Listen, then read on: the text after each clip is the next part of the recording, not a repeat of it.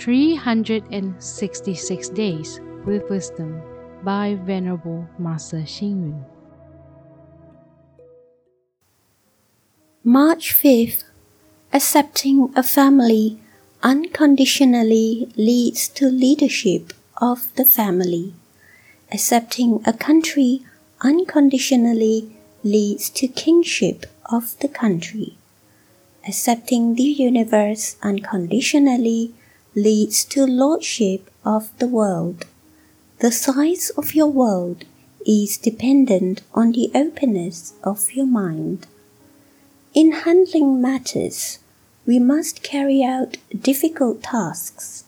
In dealing with people, we must befriend people who are not easy to get along with.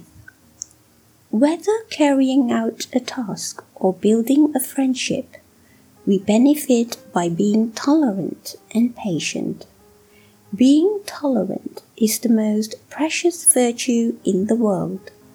It is like the ocean taking in all kinds of fish and sea creatures, the universe embracing everything, the earth accepting all forms of living things, and the mind receiving everything. A supervisor may not be highly capable, but it is more important that he is tolerant and inclusive like the ocean, the earth, and the universe. We do not want to force others to be like us because there are many different skillful means and talents. In is best not to ask everyone to act according to our will.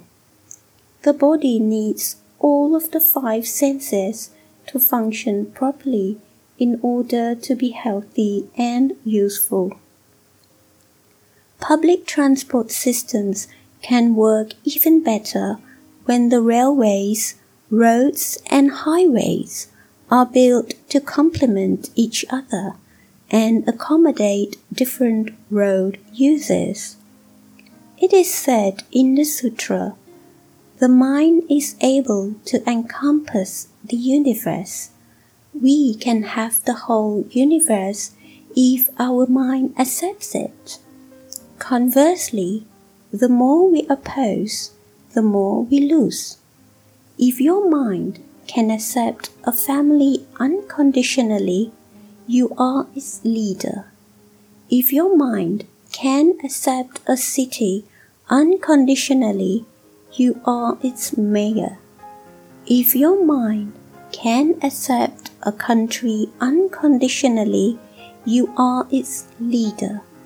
Be able to accept the earth and the universe unconditionally, then your mind is imperfectly compatible with the Buddha's mind. Read, reflect, and act. What is most important for a supervisor is to be as tolerant and inclusive like the ocean, earth, and universe. Please tune in, same time tomorrow as we meet on air.